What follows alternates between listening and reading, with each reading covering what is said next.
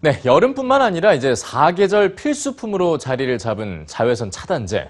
자, 그런데요. 이 포장 라벨에 적힌 용어들이 좀 복잡합니다. 이 용어를 알아야 목적에 맞는 제품을 구입할 수 있는데요. 자외선 차단제에 적힌 숫자가 높다고 해서 그만큼 효과도 좋은 걸까요?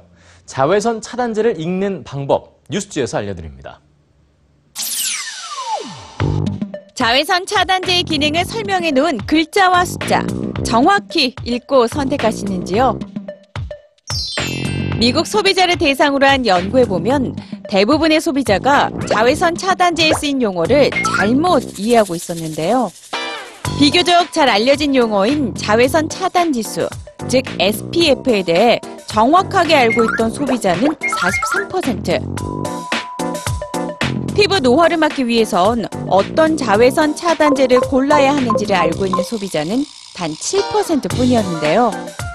자외선 차단 용어가 복잡한 이유는 할 자외선이 두 종류이고 각각 인체에 미치는 영향도 다르기 때문입니다.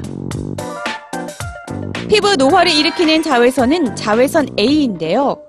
자외선 A를 차단시킨다는 표시는 SPF가 아니라 PA죠. 즉, 피부 노화를 막고 싶다면 반드시 PA 표시가 있는 제품을 골라야 합니다.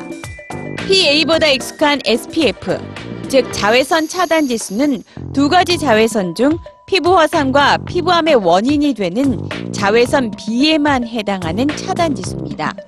자외선 B의 차단율은 이렇게 숫자로 표시되는데요. 과연 숫자에 따라 차단율도 큰 차이가 날까요? 보시다시피 큰 차이가 나지 않습니다.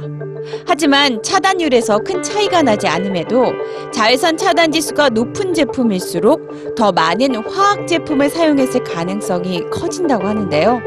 자외선 차단제를 선택할 때 유의할 점은 또 있습니다. 최근 발표된 자외선 차단제 보고서에 따르면 미국에서 판매되고 있는 자외선 차단제 중 43%가 상품에 표시된 자외선 차단 지수보다 미흡한 성능을 드러냈습니다.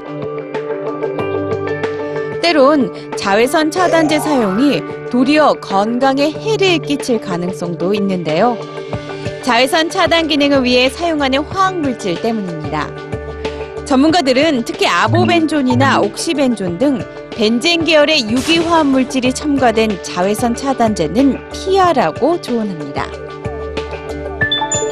그리고 무조건 햇빛을 피하는 태도 역시 건강엔 좋지 않은데요. 적당량의 자외선이 있어야만 우리 몸에서 비타민 D가 만들어지기 때문이죠.